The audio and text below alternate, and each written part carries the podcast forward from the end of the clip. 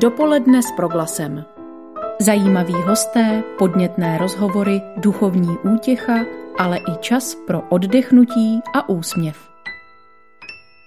Jeden z nejmilovanějších českých malířů, ilustrátorů a spisovatelů Josef Lada přišel na svět v Hrusicích nedaleko Prahy. A právě toto místo na splonku prázdnin dnes navštívíme s naším studium, abychom vás provedli nejen ladovým životem, ale i domem, ze kterého budeme vysílat.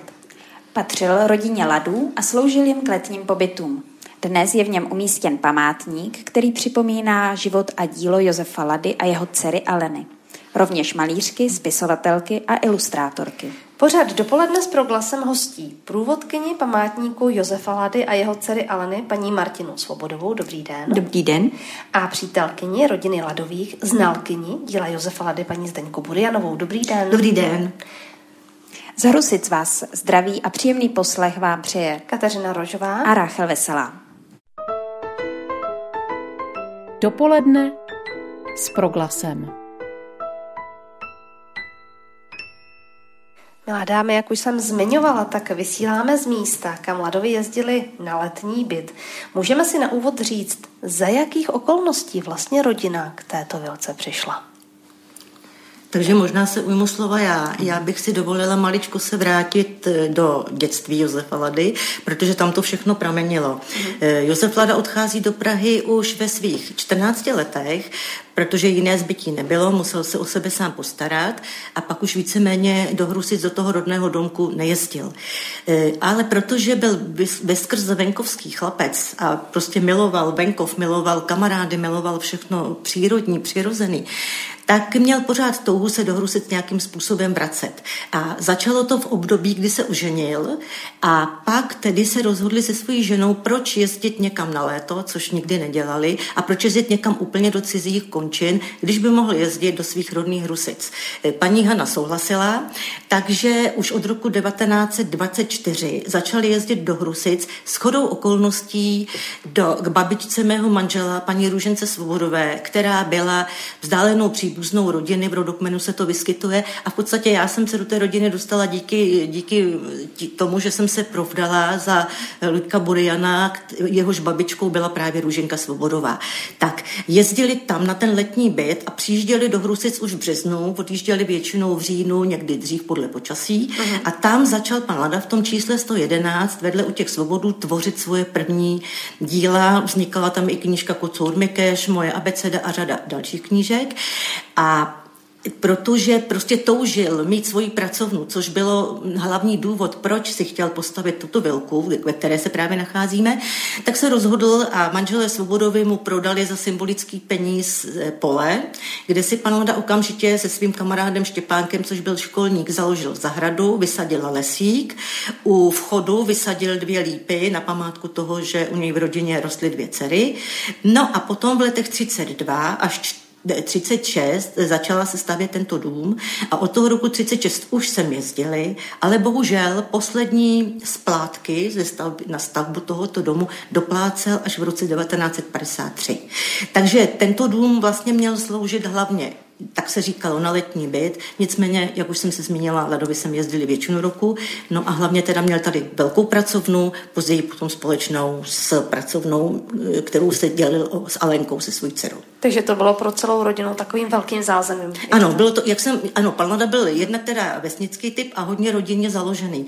Čili on měl sestru Marii, která vlastně jediná přežila do jeho dospělosti a ta přišla o svého manžela už za první světové války, kdy on zahynul v zajetí, v ruském zajetí na tyfus a ona měla čtyři děti. A na ty čtyři děti zůstala úplně sama a bez pomoci svého bratra by se těžko obešla a on jí poskytnul zázemí, dvě místnosti tady v Rusicích, tam, kde ona se svojí rodinou žila. Později potom měla i syna Antonína mimo jiné a ten potom se svojí rodinou Antonín Jedlička tady bydleli i nadále. A Paní Hana Ladová, manželka Josefa Lady, měla sestru Lidušku, která se neprovdala nikdy, měla sice svůj vlastní byt, ale pan Lada jí taky poskytoval zázemí, čili i pro ní tady byla jedna místnost. Takže skutečně to sloužilo víceméně jako rodinné zázemí. A rodný domek Josefa Lady Ševcovna, jak ji známe z jeho knížek, v té době už nestal? Rodný domek Josefa Lady byl zbořen v roce 1932. Bylo to proto, že v tom rodném domku zůstal bydlet jeho bratr František, eh, v té do, protože vlastně ten zdědil, jako nejstarší bratr tu chaloupku zdědil. Pan Lada už k ní neměl jakékoliv vlastnické právo a v tom 32. roce už neměl ani rodiče a chalupa byla stržena. On sám byl svědkem toho stržení té chalupy, kdy stál tak jako na kopečku, nad tím domečkem byla taková stráňka a on se se smeknutým kloboukem díval, jak ten svědek jeho dětství padá k zemi. Paní Svobodová, mimochodem tu rodnou chaloupku můžeme vidět také na ladových obrázcích, je to tak? Ano, samozřejmě, pan Lada ten rodný domek velmi rád a často maloval. Tady máme v expozici několik takových obrázků. Máme tu vlastně i dobovou fotografii toho rodného domku. A také tu máme rodný domek namalovaný na prvním dochovaném obrázku. Je to pohlednice, kterou pan Lada namaloval své kamarádce Kateřině Novákové a její rodina nám ho později eh, věnovala, což paní Burianová Zdenka může do, dosvědčit, ano, to můžu dosvědčit. že ona byla svědkem toho, když eh, Přesně, nám to jsem vlastně, přesně. nebo bylo to v když to památníku věnovali. Tak, tak. Mimochodem, jak věrně rodný domek nakreslil. To Já bych řekla, že hodně určitě věrně. hodně věrně, protože je to velmi podobné určitě. Hmm. On teda svůj rodný domek miloval, i když se mu spolužáci smáli, ale on pořád, jako tam byla udůstaná hlína, všechno bylo dřevěný, kromě zděná byla jenom ta místnost, kde oni bydleli. A on, jeho kámoši, veď, pamatuješ, mm. když to i píše ve své kronice z Alenčina vyprávění znám, tak on si, jak tam bylo vlhko, tak on si takhle postěně pouštěl dolů potůčky vody, který mu ty chlap, eh, kámoši z bohatších rodin záviděli. No, takže... že oni si mysleli, že on má něco, co oni nemají, takže on vlastně z toho nedostatku tak trošku udělal přednost. Ano, ano, protože skutečně, jak Martina určitě dosvědčí, v té, v té eh, světnici, ve které bydleli v té rodné chalupě, skutečně se odehrávalo úplně všechno. Od čevcovského řemesla po spaní, občas se tam zatoulala i jejich kravka, s níž měli mm-hmm. společný vchod, to potom Martinka ano, možná ano. doplní. No a pan Lada, nebo respektive tatínek Josefa Lady byl hodně takový, jednak tam byl hodně humor, ale on byl strašně srdečný, už i on, a zval tam, když neměli lidi kde přespat, takový tituláci, což bývalo v tom minulém století, nebo respektive před minulým, tak on je nechal klidně přespát a takže tam spali šest členů rodiny a, a, a řekni o tom, jak přišel ten starosta, jak tam přišel za, za rodinou. A, Já se jsem jenom chtěla říct, tady máme vlastně model té světničky v té expozici e, vyrobený, takže dnešní děti si třeba nedokážou úplně představit. Takže já jim tam ukazuji, jak paní Ladová tam vařila, pan Lada opravoval boty, děti spali většinou na peci, takže oni opravdu všichni žili v jedné malé místnostce a měli společný vchod, protože eh, napravo se šlo do té jejich místnosti a nalevo byl chlév, kde měli kravku, tele, takže oni vlastně měli společný vchod s dobytkem. No ale nicméně říct, že kromě tady té idylické části, o které se bavíme, došlo také k poměrně vážnému zranění pana Josefa Lady v dětství. Ano. Právě díky Bylo to asi právě těm stísněným podmínkám, ano. že v půl roce pan Lada vypadnul z kolíbky a o ševcovský knip svého tatínka, ten ševcovský knip, to určitě posluchači znají, to takový ten zahnutý nůž, který se vlastně používá při ševcovském řemesle a on si poranil to pravé oko do té míry, že v dospělosti potom musel mít oční protézu. Pravdou je, on za svého života to dostajil, věděl no. to nej, oční lékař, nejbližší přátelé a teprve je a Novotný napsal publikaci, kde to zmínil. On sám ve své kronice mého života napsal, že byl pro oční defekt, ano, proštěn vojny a teprve Alenka v citově laděné knížce můj táta Josef Lady skutečnost uvedla na první mílu, jak se tohle to stalo. Ono totiž, když se podíváte třeba na fotografie pana Lady, tak on se většinou nechával právě fotografovat z levé strany, aby to vlastně nebylo vidět. A nám to vůbec třeba nepřišlo divné. Ale pak, když se na to zaměříte, tak řeknete, ano, tak proč? Ale jak to chytře a důmyslně obešel, to tedy jako by to Ano, to by každý nemusel vidět. Ano. Tato velka je obklopená zahradou a vzrostlými stromy. Zahradničili ladové, lad, ladovi eh, stejně jako třeba Josef Čapek?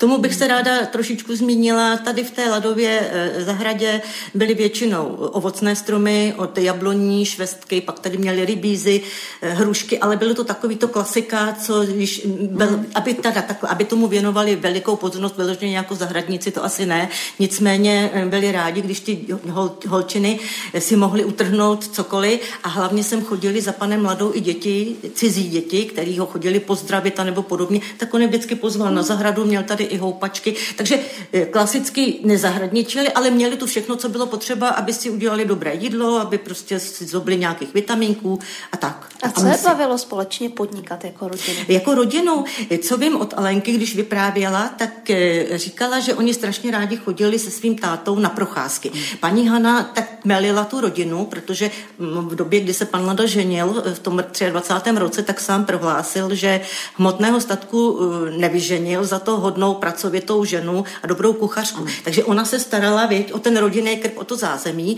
a pan Lada s dcerama chodívali na procházky. Chodil mezi lidi, chodívali do polí, to měli rádi, chodívali na různá místa, přátelili se se zdejšími těma i chudý, za chudáky se pan Lada nikdy nestyděl, prostě mm. žebráci tady tudy chodili a Alenka, Alenku učil a Evičku té přírodě a prostě přírodu milovali nade všecko. A co se prolínalo celým životem Ladovi rodiny, byla hudba. Uh-huh. Celý život pan, pan Lada měl, i když pracoval, tak prostě hudbu a každý z nich něco miloval. Pan Lada třeba měl Beethovena a Dvořáka, paní Hana měla ráda Mozarta, Evička měla ráda Mozarta a potom milovala Mendelssohnovy písně beze slov.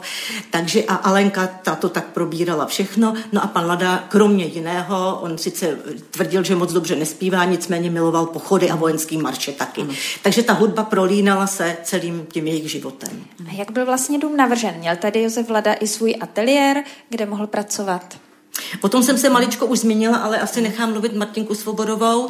Já jsem mu říkala, jednak musím uvést, že pan Lada nikdy neříkal ateliér, to bychom ano, rádi ano, zmínili. Vždycky on vždycky říkal, říkal pracovna. pracovna přesně. A on teda jí měl, trošku se tom, o tom zmíní Martin a potom, jak už jsem se zmínila v začátku, ano. tak on měl potom později společnou pracovnu s Alenkou. Ale řekni tady něco trošičku o té pracovně a jak to tady tak asi bylo koncipované? Eh, tak tady v památníku v současné době máme šest eh, výstavních místností, eh, dvě se nacházejí dole v přízemí a čtyři jsou dole, nahoře v prvním patře.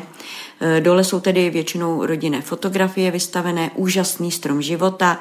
Máme tam i model rodného domku kostela svatého Václava. A nahoře tak v první místnosti věnovaná přátelství pana Lady s panem Jaroslavem Haškem, samozřejmě ladovým ilustracím do knihy Osudy dobrého vojáka Švejka, které samozřejmě všichni známe.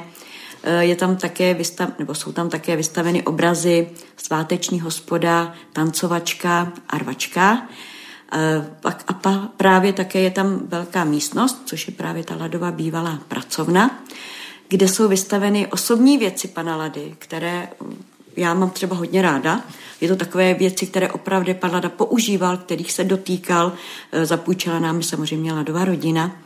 A v té pracovně je vystaven i krásný cyklus dětských her čtyřiroční období, který já myslím, že všichni známe třeba i e, ze školních chodeb, kde byly kdysi ty obrazy vystaveny, pověšeny ale je tam také e, triptych s českou krajinou, který není až tak úplně známý a je to škoda, protože ten je teda určitě moc krásný a je tam tedy e, krásně namalovaný hrusický kostel, protože pan Lada si českou krajinu bez hrusického kostelu prostě nedovedl představit. E, další místnost je věnovaná, jsou tam tedy vystavené knihy, které Lada sám napsal a ilustroval.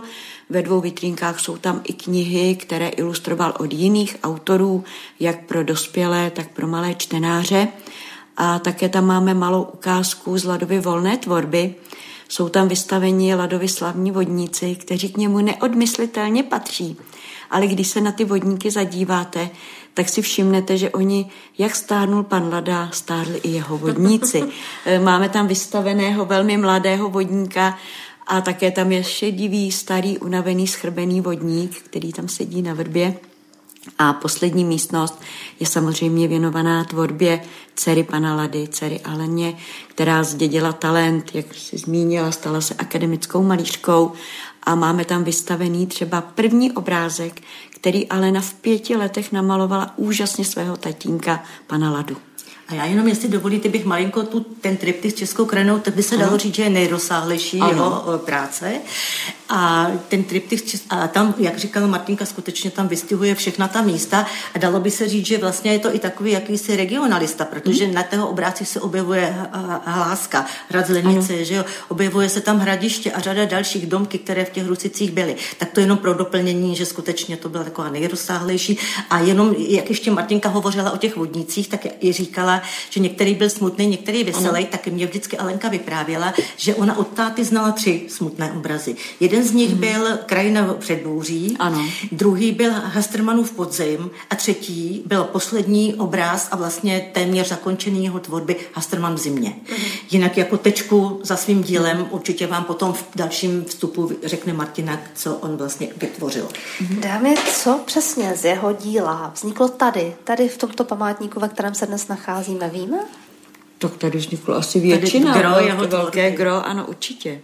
Řekla bych gro jeho tvorby, protože tady měl nejvíc místa k, k, k malování, nejvíc prostoru, tady čerpal, on chodil, on vždycky pracoval, jak o něm i vyprávěl pan Stehlík. Svého času jsem měla tu čest, když se památník otevřel, že tady navštívil ten památník. On maloval z hlavy, on nepotřeboval skici a nic a skutečně čerpal tady tomhletom kousku eh, eh, vlastně eh, naší republiky nebo našeho kraje. On sám, určitě to budete vědět, on sám se vyznává v kronice mého života, kde píše ten kus země mezi Hrusicemi a Prahou, nádherný kraj, byl celý můj život mým rájem, mou inspirací.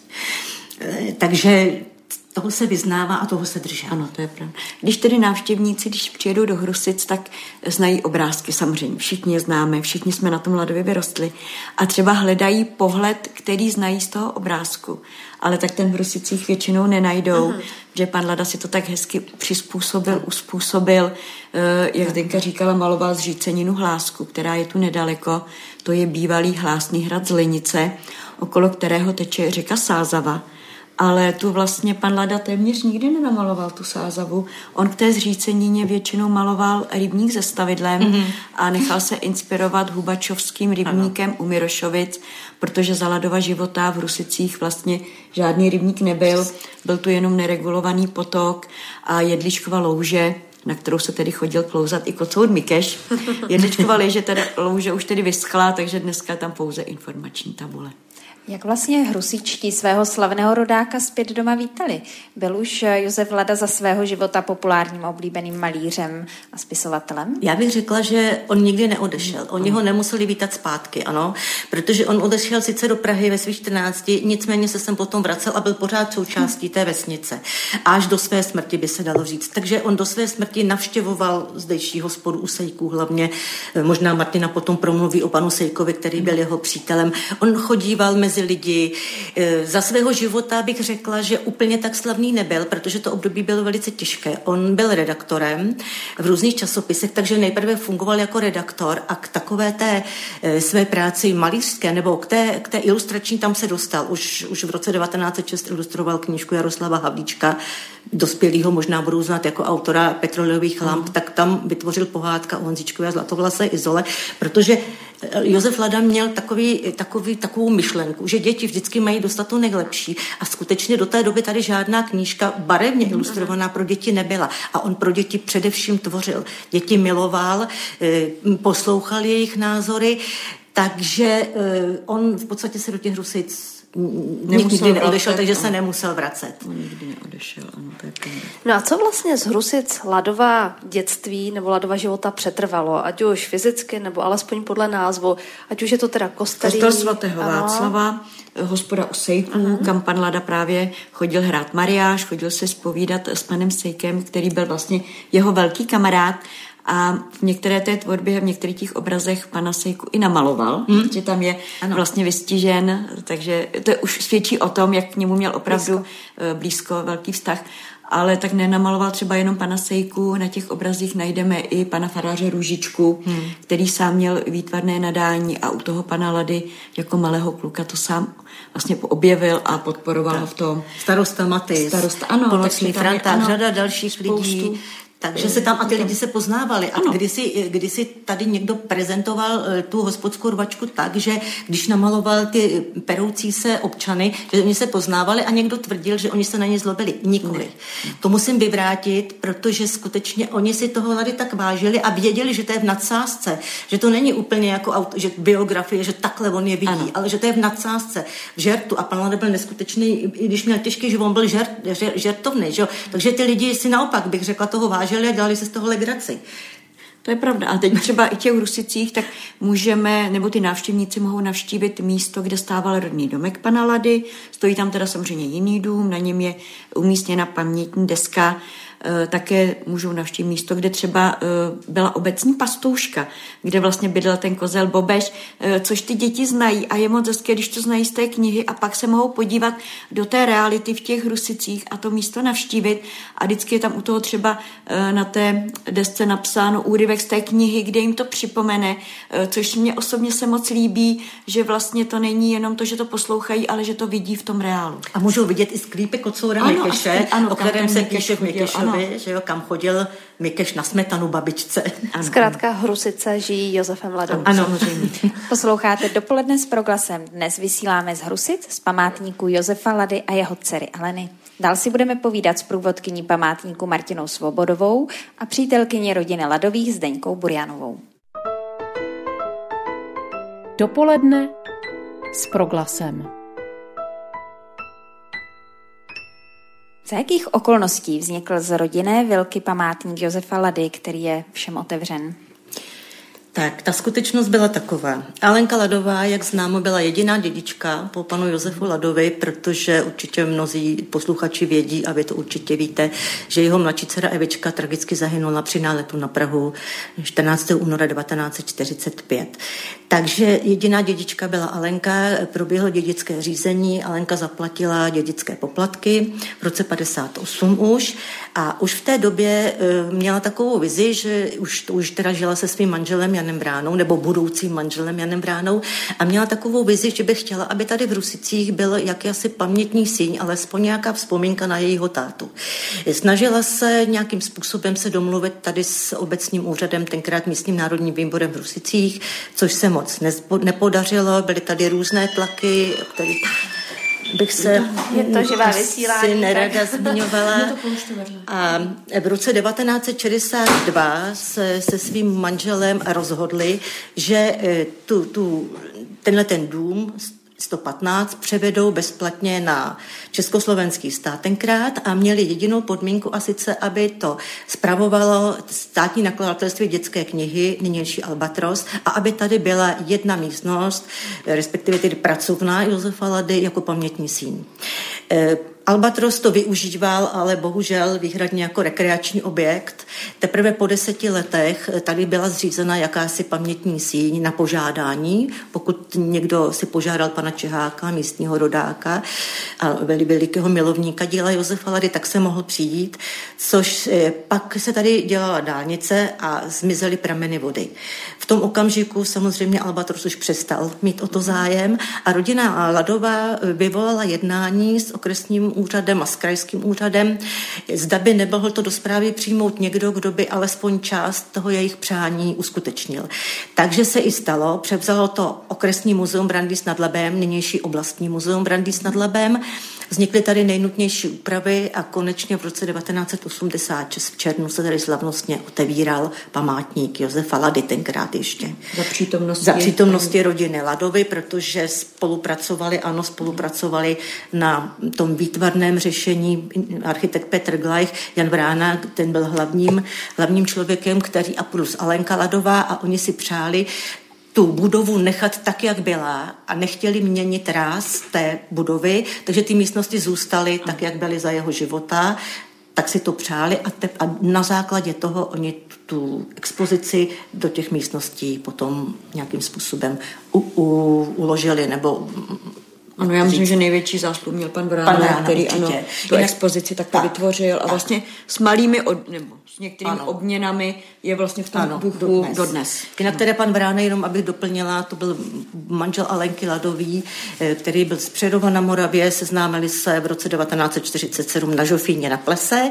No a jak říkal pan Vrána, eh, donesl si podepsat eh, kroniku mého života k panu Ladovi v roce 47 a s oblibou vždycky mi říkával a už jsem tam zůstal. Takže se později potom stal takovým jakýmsi tajemníkem, tomu říkal Josef Lady, protože pan Lada byl absolutně nepraktický člověk, takže mu vedl vlastně tu, to jeho dílo a až do roku 49 vlastně se nevracaly originály textů nebo ilustrací, který vlastně pan Lada eh, poskytoval různým časopisům, takže pan Vrána všechno to dílo se snažil ucelit a sjednotit a zjistit, kolik toho asi Josef Lada namaloval. Tak jak mohli naši posluchači před chvílí slyšet opravdu živě, vysíláme z památníku Josefa Lady, jeho dcery Aleny z Hrusic nedaleko Prahy. Co se v tomto domě, ve kterém jsme zachovalo z původního interiéru? Tak úplně původní jsou tady kamna, kachlová kamna, která jsou právě v prvním patře. Původní je podlaha na chodbách a v Schody. patře, ano, a klika na dveřích, Klika na- na... na dveřích jsou v prvním patře. A ty místnosti, jak Denka říká, jsou zachovány právě, jak byly za ledova života. A památník netvoří jen dům, ale i přilehlá zahrada. Co tady mohou děti a jejich rodiče poznávat? Eh, Tak teď v zahradě máme od posledního června otevřenou novou ekostezku. Je to devět zastavení, takže eh, ty děti si to mohou projít, dostanou k tomu herní plán. Je to opravdu velmi zajímavé. Je to to, co je obklopuje, co si ty děti třeba ani neuvědomují, jak ta voda je pro nás důležitá a podobně.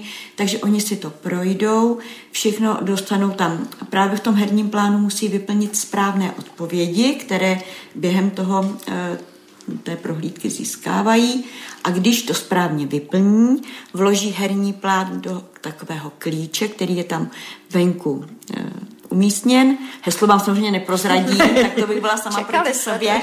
A vyjde jim heslo. Eh, Na základě toho hesla, které mi přijdou sdělit, nebo sem do památníku, tak dostanou odměnu, kterou nemohou nikde jinde koupit. Je to jenom odměna za projítí té ekostezky. Tak jako docela se to rozjíždí, dětem se to líbí. Je to samozřejmě hlavně ovlivněno tedy počasím. To musím říci, že pokud venku prší jako dneska, eh, tak určitě si tu ekostezku tolik neužijí, protože opravdu to musí projít v lesíku. Tak je to ale určitě zajímavé. A také máme tu program nejenom pro děti, ale i pro dospělí. Takže třeba eh, v neděli 12. září nám tu už po třetí vystoupí krajanka, tady v zahradě. Eh, Dva, dvakrát už se nám stal opravdu velký úspěch. Musím říct, dvakrát nám vyšlo krásné počasí, což je základ. Takže opravdu i místní přijdou z okolí, že, takže se těšíme, že to letos vyjde úplně stejně. Přivádíte mě k otázce, co vlastně nejvíc těší malé a velké diváky ta- a návštěvníky tady u vás. Hmm, Myslíte tady, co se jim nejvíc líbí? ano. Tak určitě dětem se líbí velký kocur Mikeš, který stojí na chodbě. To musím říct, že který byl původně vyroben a ušit eh, na výstavu, když měl pan Lada v tančícím domě. Jo, sedmičky, jo, Asi to hodně podporoval samozřejmě vnuk pana Lady a pravnuci. Hmm. Takže potom ten Mikeš skončil tady v Rusicích. Tak to je velký. Samozřejmě děti mají eh, rádo, že si na ně hlavně mohou sahnout. Takový není to o tom, nesahejte, nedotýkejte uh-huh. se, ale právě i ta ekostezka má, že se k tomu tedy vracím něco do toho, že si všechno ty děti osahají. Jo, že oni potřebují ten dotyk, nejenom se dívat, takže ten se jim líbí rozhodně a má i ten model, který tady je, který jste dole viděli, ten se jim také hodně líbí. A dospělým, já nevím, ty dospělí asi ocení ty osobní věci pana Lady, což samozřejmě má své kouzlo. A co je vaším zdejším největším pokladem, na co jste právě pišní? Tak já osobně asi na tu pohlednici, kterou pan Lada namaloval ve 13 letech. Je to takový to první, co od toho pana Lady máme, tak, eh, tak asi na to bych byla já nejvíc pyšná. Myslím si, že máš pravdu a já potom ještě si velice vážím těch osobních a pracovních ano. věcí a jeho výučního listu z roku 1905, který je doslova už uměleckým dílem, protože tyto věci se už sbírají jako drobná grafika, takže to jsou asi tak ty, ty, ty tři Myslím, že můžeme základní i prozradit, že ten výuční list je tady vystaven v originálu. Ano. V roce deva, z roku 1905. Je to jeden z mála originálů, který tu návštěvníci mohou vidět. A je to určitě krásná práce, tak jako určitě zajímavé. Paní Borianová, jste přítelkyně rodiny Ladových, jak jsme dnes už několikrát říkali. Jaký jsou ve vašich vzpomínkách? Tak, já jsem měla to štěstí, že jsem potkala i starého pana Ladu ve svých pěti letech než zemřel teda, protože jsem poměrně už starší osoba, jak mi říká můj vnouček, ale to jsem to ještě tak nevnímala. Nicméně teda milovnicí ledových obrázků jsem byla už od dětství. No a shodou okolností nebo řízení osudem jsem se dostala do rodiny Ladovy ve svých 22 letech, jak už jsem se zmiňovala zásluhou toho, že si mě vzal můj manžel tenkrát, který byl, jehož babička byla teda sestřenicí vzdálenou Alenke Ladový. No a vzpomínky. Já mám na rodinu úžasné vzpomínky. Alenka Ladová si svým manželem, my byli obrovskými přáteli. Já hlavně jsem se přátelila s nimi. Eh, Alenka byla úžasná žena, která eh, měla takovou tu výchovu svého otce. Oni byli vůbec rodina absolutně stmelená, eh, pracovali jeden pro druhého, pomáhali si. Nikdy u nich nepadlo ani v rodině v Ránově, teda bych mohla říct, ale tam to bylo o tom, že Alenka si nechala dívčí jméno Ladová mm. samozřejmě. Tam to bylo ještě potom záleželo na dětech, jak se budou jmenovat. Nicméně oni, ona byla vedená tak, že u nich se v rodině nikdy nezvyšoval hlas, oni holky nikdy neslyšeli křik doma. Vždycky to všechno bylo s tou láskou a vzájemně si naslouchali a pomáhali. Přesně takhle. Ona mm, řídila svoji domácnost, navíc Honcek byl člověk, který miloval taky své rodiče, potrpěl si na tradicích, takže se do té rodiny vyloženě hodil. No a svého syna Josefa vychovávala úplně ve stejném duchu. Takže já si na ně vzpomínám jako na velice citlivé lidi a Alenka se hodně, hodně vyprávěla, hodně se věnovala i mým dvěma dětem, s kterými se dávala na zahradě, vyprávěla jim. No a úžasně obrovsky děkuju panu Janu Vránovi, že jsem mohla nasát ty jeho informace, protože velkou většinu toho, co já znám, tak mi předal právě on protože on to dílo miloval, znal ho úplně nejdokonaleji, takže i na to ráda vzpomínám. Měli Ladovi nějaký společný rys, gen, který se dítí napříč generacemi? Jestli se mnou bude souhlasit Martina, smysl pro humor mě ale řekla bych smysl pro humor, ano. protože ať si to vezmete, z kterého chcete kolena, tak eh, vlastně dědeček Josefa Lady eh, byl nemanželský dítě a odtud pochází příjmení Lada. Mhm. Ano, jeho maminka, jeho maminka Anna pocházela z Gruntu, byla velice pyšná, takže si nevzala otce svého dítěte, Josefa, pana Frintu, a později se potom provdala, ale i on, on to teda těžce nesl, dědeček Josefa Lady, že je nemanželským hmm. dítětem, nicméně přes rány osudu, které ta rodina celá procházela, to bych řekla celými generacemi, tak uh, oni se dokázali tím humorem právě prodrat a nepadat. Vždycky oni řekli, pán Bůh dal, pán Bůh vzal a jedeme dál, ale ten humor jim kořenil hmm. celý ten život. Přesně tak to měl i pan Lada, protože to pohroma, která ho potkávala v životě, byla obrovská a přesně takhle vedl Alenku. A Alenka vždycky říkávala, že jí táta naučil poznávat lidi, lásku k přírodě, lásku k lidem a tak. Takže já bych řekla, že to největší společný, co měli, je smysl pro humor. Ostatně s rodinou jsme v přátelském vztahu dodnes a eh, vnuk, vnuk pana Lady a jeho pravnuci, to je přesně humor, to pokračuje dál. Takže bych řekla asi tohle. No a ten způsob života, taková ta zodpovědnost, vstřícnost, a, a tak to bylo pro ně takové hlavní rysy, protože to byli úžasní lidé. Jak se dokázala rodina vyrovnat právě s tou tragickou smrtí dcery? Bylo to velice špatný. Tak Evička, když zahynula, tak to bylo toho 14. února 45. Tenkrát, eh, byla, eh, tenkrát to byla veliká tragédie, protože ten eh, nálet začal někdy kolem půl dvanácté a Evička bohužel se k tomu dostala tak, že ona pracovala ve Stívínově nakladatelství jako stenografka. A máme výpověď její spalopracovnice zdejší rodačky paní Chlupsové, která uváděla právě, že v ten osudní den ona odcházela, ona milovala hudbu Evička a jazyky studovala. A ona odcházela, protože se blížil svátek Josefa, tak ona odcházela si pro noty a ještě s tím svaz svazečkem noty někdo viděl tam u toho emavského kláštera. Zahoukali nálet a ona se snažila dojít do krytu, bohužel už to nestihla. A jak Alenka vyprávěla, říkala, hledali jsme ji tři dny v naději, že ji objeví někde živou. E, našla ji Alenka v kostele svatého Ignáce mrtvou a v té době se samozřejmě podlomilo zdraví paní Haně, která onemocnila srdeční chorobou a pan Lada měl v den jejího pohřbu přání, aby, byla, aby on až jednou zemře byl uložen k ní. Jinak Evička byla eh, pohřbena na Olšanské hřbitově z tehdejší nové Olšanské kaple a později potom paní Ladová, ta předešla pana Ladu ve smrti už z ledna 1,50 tím podlomeným zdravím, taky ona tam je a jak už jsem říkala, i potom pan Lada a zůstali si, jak bych to řekl, zůstali si s Alenkou oni dva spolu. Byli, ona Alenka vždycky říkala, můj táta mi byl přítelem, tátou, parťákem a vzájemně si pomáhali. Oni měli takové svoje tradice a poslouchali tu hudbu, ta je teda provázala pořád. A vždycky měli i Vánoce, byli, říkali, že obzvlášť Vánoce byly hrozně smutný. Dokud žila maminka, tak pořád ještě dělali toho vánočního klubu a když maminka umřela, tak už ani to ne a jenom poslouchali tu hudbu a vzpomínali na ty mrtvé. Pravdou je, že možná to říkala Alenka vždycky, nám pomáhala práce a to, že jsme se měli jeden druhýho, že jsme byli přátelé a že jsme se mohli na sebe spolehnout. Skutečně panu Ladovi se taky to zdraví podlomilo, on už potom na Ponzi byl nemocný, no a jak už jsem říkala, pak měli, dostávala rodina nabídku, že by mohl být pohřben ve Slavíně na Vyšehradě, ale tu nabídku odmítli, protože respektovali přání svého otce a byl, je pohřben tam, kde je a byl pochováván pod československou státní vlajkou. Takže té pocty se mu dostalo a pomník, který je na jeho hrobě určitě, kdybyste tam někdy přišli na Olšanské hřbitově podle jeho vlastního návrhu, tak, jak ho navrhoval pro Evičku. Původně tam byla jeho bysta, teď je tam fotografie. Mm-hmm. Takže, ale jinak ta boží muka, to všechno je tam původní, takže mm-hmm. asi tak. Děkuji za odpověď. Dnes jsme zamířili s naším studiem do Hrusického památníku Josefa Lady. Sedíme v jeho expozici s Martinou Svobodovou a Zdeňkou Burianovou. A protože je čtvrtek, nezapomeneme ani na poslední soutěžní otázku naší velké letní soutěže. O jejich pravidlech více na našem webu. Zapojte se do velké letní soutěže s Proglasem. Vítěze čeká prodloužený kontemplativní víkend pro dvě osoby v prostředí Pražské Fortny na Hradčanech.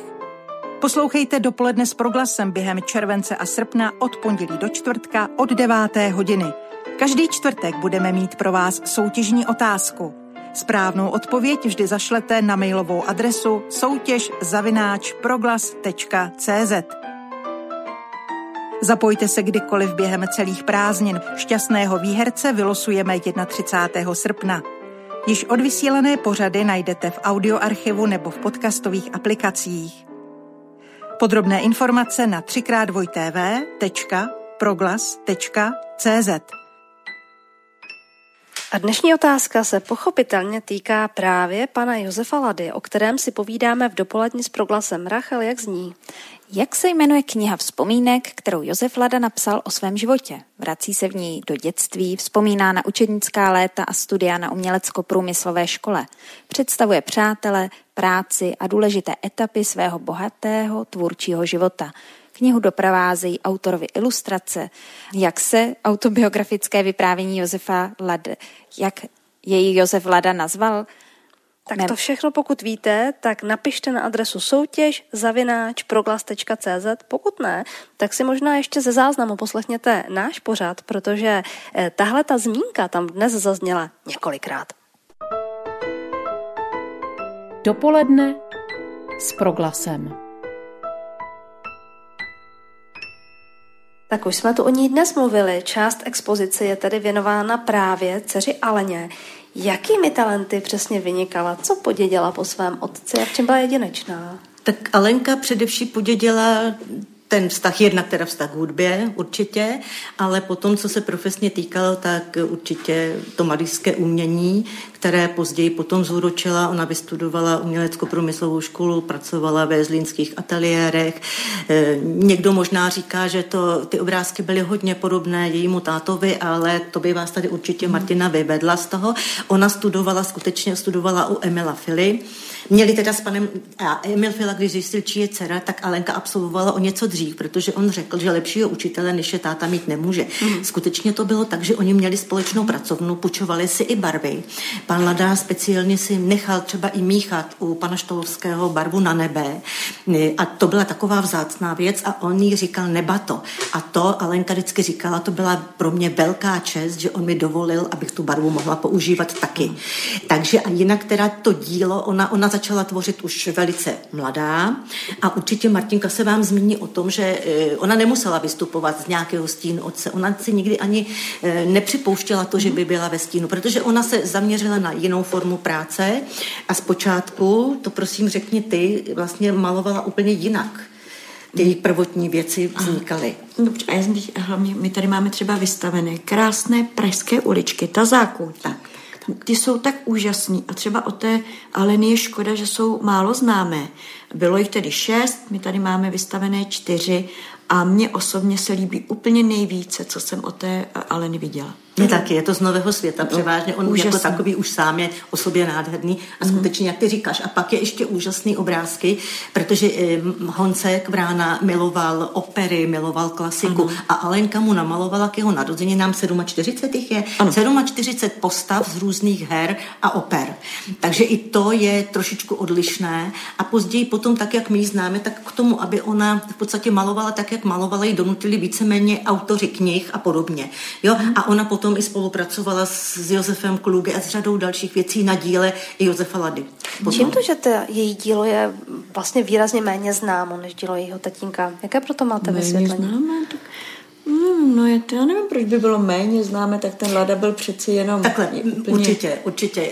Lada se... To vlastně, Lada je pojem. Lada je pojem, Lada je úplně, úplně uh-huh. člověk, který byl asi, bych řekla, osudem předurčen k tomu, protože eh, on jakým způsobem se dopracoval k tomu, aby vůbec mohl malovat přes ty všechny osu, životní, osudní uh-huh. peripetie. On sám vlastně pracoval nejprve jako redaktor, později pak, eh, když se mu začalo dařit, tak jak jsem říkala, se mohl oženit. Potom zase přišla válka, takže v roce 42 ho pán, protek, jako říkalo se tomu, pán protektorátního tisku Wolfgang Wolfram von Wormal dal na index za ilustrace do Švejka. Opět se stalo to, mm-hmm. že mhm. zase byl bez práce. A on v té době právě možná proto začal jednak psát autobiografickou knihu, ale maloval i 12 obrazů. Ano. Jaro leto, a teda to vám pak řekne tomu Martina Eladův rok, kde zobrazil všechny ty zvyky a začal se věnovat volné tvorbě. Takže začal malovat i ty velké obrazy a jenom mimochodem ty obrazy vlastně mu sloužily k tomu, aby nějakým způsobem uživil rodinu, protože v té době vůbec nesměl publikovat.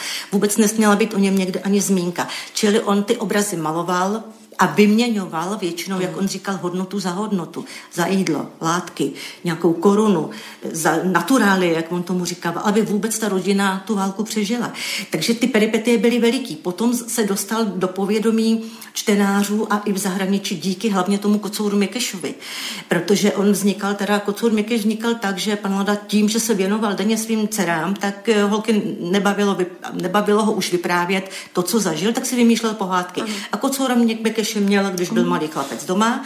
No a tak začal vyprávět tady vedle právě čísle 111. No a v roce 2030 přijel Ferdinand Krk, což byl redaktor dětského časopisu Radost. Jak Alenka říkala, uprosil tátu, aby vydával toho Mikeše na pokračování. No a takhle začal vycházet. To, to vycházelo to teda nejprve jako v časopise, posléze potom byla vydaná knížka, protože to vycházelo 32 až 36.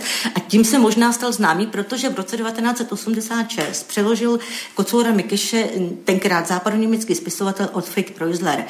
On byl autorem Malé čarodějnice, to určitě každý mm. bude znát, a on měl tu výhodu, že ovládal perfektně češtinu, protože působil na Libereckém reálném gymnaziu jako profesor češtiny. Samozřejmě, že Němčina má odchylné některé věci, takže pan Vrána povolil, že to může přeložit do té Němčiny takovým způsobem, aby to na tom díle nezanechalo žádné mm. následky. Takže eh, pan Preusler tu knížku eh, přeložil a v roce 1963 vydal švýcarský nakladatel Sau Sauerländer u příležitosti z toho výročí založení nakladatelství Arau. A v té době eh, byla té ceně, ač teda autor, teda té, té knize, ačkoliv autor byl za takzvanou železnou oponou, udělena cena Deutsche Jugendbuch Prize, což je obdoba Pulitzerovy ceny. A je to ocenění za nejlepší knížku v oblasti prozy pro děti. A možná to byl ten impuls, protože na základě toho si Aha. Japonci koupili všechny tituly, které pan Lada nejenom napsal, ale i ilustroval. A tak se to dostalo do povědomí zahra- v zahraničí. Takže tam to pros, pro, proslavil Mikeš No. Zatímco pro dospělí? Švejk samozřejmě. Ano. A my samozřejmě máme nejčastějšími zahraničními návštěvníky, kteří do památníku jezdí, jsou Japonci. Ano. Máme tu právě vystaveného Mikeše v japonštině. Ano. A dokonce máme audio průvodce namluveného v japonsky, aby ti návštěvníci, když už sem váží tu cestu, aby opravdu všechny ty informace e, dostali, protože samozřejmě japonštinu neovládáme, takže jsme na ně opravdu připraveni. I letáčky jsme si nechali vytisknout v japonštině. No a jinak, jak jste se ptali, proč teda ta Alena je takhle? Já si myslím, že to je i díky tomu, že pan Lada byl redaktorem nejprve. Ano. Pro různý časopisy, vše zahraničích, 1,80 českých a takhle on se dostal do podvědomí. No a posléze potom tou volnou tvorbou a dalšími ilustracemi, takže on byl známý úplně jinak. A řada, řada hmm. autorů v zahraničí, třeba Flammarion, pařížský nakladatel, chtěl vydat svý, jeho svět zvířat. Ty obrázky se mu zdály naivní. A, užila, a to byla taková možná takový vypíchnutí, hmm. proč se to dostalo mezi lidi. Flammarion byl velice moudrý a zavolal děti, ať si vyberou obrázky. Dal tam mm, francouzské malíře a oni si vybrali převážně Ladu, takže 35. tu knížku pod názvem Kokoriku prostě vydal. Jo? A možná, že tímhle způsobem ten Lada se Krok dostal krokem. prezentovat ano, do toho zahraničí. Ano, ano. Já bych se ráda zeptala na práci ledových pro děti, jakých obrázky a příběhy mohou dnes podporovat dětskou tvořivost a fantazii?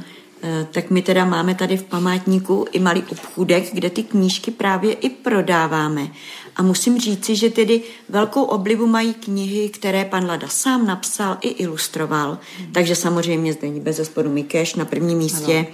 Eh, chytrák Motrališka, Bubáci a Hastrmani, moje abeceda, nezvedné pohádky. Tak. Eh, jsou to obrázky hodně takové opravdové. Ta zvířátka vypadají tak, jak vypadat mají a z těch obrázků čiší pohoda, dobrá nálada. Takže těm dětem se to rozhodně líbí. A je to i napsané právě tím slohem, který ty děti dobře pochopí, jednoduchým. Takže já myslím, že ty knihy eh, jsou opravdu na tom trhu oblíbené.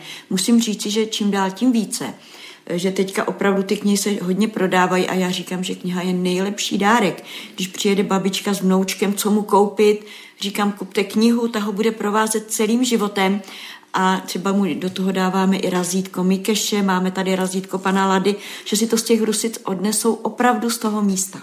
A pravdou je, že Lada byl velikým čtenářem. On miloval, když knížky, s nimiž děti za ním přišly, byly potrhané a zmačkané, protože on říkal, že kniha nemá být jako jenom jakože nějaká věc, která je doma. Ale on měl na ty ošáhané knihy, že ty děti ano. se tomu skutečně věnují, že je to baví a tak. Jinak mimochodem Josef Lada byl veliký čtenář a, do, a zajímal se, co se děje ve světě. A jenom pro zajímavost, pro posluchače, on dokázal, naučil se z pilnosti sobě vlastní anglicky, francouzsky, německy, italsky arabsky a hebrejsky. Takže v těchto jazycích četl a byl velkým znancem historie, byl velkým znancem umění, eh, miloval eh, astrologii, zeměpis, přírodopis. On se vzdělával sám a opravdu byl Všechno byl samo... hlavně pracovitý Nesmírně pracovitý, ano. Že by to a vnímavý, velice intuitivní, ano, ano, ano.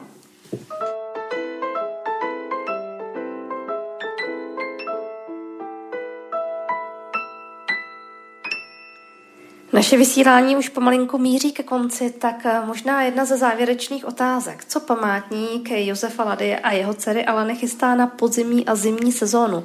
Co tady návštěvníky čeká? Eh, tak jak jsem teda zmínila, na podzim tady bude vystupovat krajanka, jak jsem říkala, 12. září a potom na zimě, tak tady máme takové akce pro děti, eh, že mohou si v té adventní neděli přijít něco vyrobit, namalovat a podobně, tak samozřejmě doufáme, že to vyjde. V loni jsme byli teda o to ochuzeni. A tak tu zimu e, ty návštěvníci máme třeba docela velkou návštěvnost. Zimu používají, využívají návštěvníci, protože chtějí vidět ty zasněžené hrusice, ty, které právě znají z těch obrázků pana Lady. Takže my máme otevřeno celý rok. Vůbec e, ta zima opravdu velká návštěvnost, třeba i v období Vánoc a právě adventu. Nejenom, že si sem chodí kupovat vánoční dárky, ale právě si chtějí nasáknout tu atmosféru, atmosféru. té zimy a, a těch Vánoc. A Hrosice mají velmi pěkné okolí. Vede jimi třeba i řada cest pro pěší a cyklisty. Kam všude mohou rodiče s dětmi vyrazit? Dáte nám tip na nějaký prázdninový výlet ještě? Tak prázdninový výlet. Já osobně mám ráda procházku do Zlenic, kde je právě ta hláska, vede krásně okolo uh, Mnichovky, takže okolo potoka.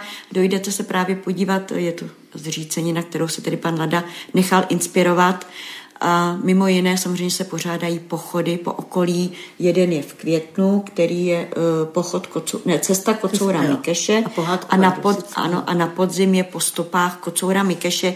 A ty pochody právě vedou po okolí nebo z těch míst, které právě známe. Už jsme slyšeli, že máte otevřenou po celý rok, děje se tu spousta zajímavých věcí, kde lidé dohledají podrobnosti, pokud by je zajímalo, kdy přesně a co připravujete. Tak na našich internetových stránkách samozřejmě my spadáme pod oblastní muzeum Brandýs nad Labem, takže www.ompv.cz, na našem Facebooku samozřejmě a můžete si zavolat, nebo já myslím, že ten Lada je natolik známý a ty hrusice, no. že když se řeknou hrusice, všechny okamžitě napadne Josef Lada, že to je tak notoricky spojené místo a musím říct, že nás tedy hodně navštěvují základní školy, mateřské školy, eh, že ty děti tvoří 70% našich návštěvníků. A já musím jenom doplnit, že tady i pro, možná by si mohla upozornit na historii toho, té, té sochy Kocoura Mikyše. Ano, to, pokud to ještě zásluhu, stihneme. Pokud to stihneme, ano, protože tak, velkou eh, zásluhu na to má bývalý starosta pan. Ladislav Tesařík, který ač pocházel z Ondřejova, tak byl úžasným eh, patriotem obece Rusice. Takže ano, eh, poblíž místa, kde stával rodný domek, na velkém kameni sedí eh, bysta Kocoura Mikeše, která je teda určitě zajímavá a samozřejmě velký dík panu starostovi Tesaříkovi, který se za to zasloužil a myslím, že je opravdu moc pěkné. Je to možná i symbolické, že ten Mikeš se právě dívá nahoru na, hlač, na Hlavačov, kde pan starosta bydlí. A to byla závěrečná slova dnešního vydání pořadu Dopoledne s proglasem. V Husickém památníku Josefa Lady a jeho dcery Aleny s námi byly Martina Svobodová, zdejší průvodkyně, a Zdeňka Burjanová, přítelkyně rodiny Ladových. Děkujeme za váš čas a přejeme hodně spokojených návštěvníků. My taky děkujeme. Za Josefem Ladou do Hrusic se můžete podívat i vy, jak už několikrát zaznělo. No a s tímto doporučením se dnes loučí Kateřina Rožová a Ráchel Veselá. Naslyšenou. Dopoledne s proglasem. Každý všední den mezi devátou a desátou jsme v tom s vámi už 25 let.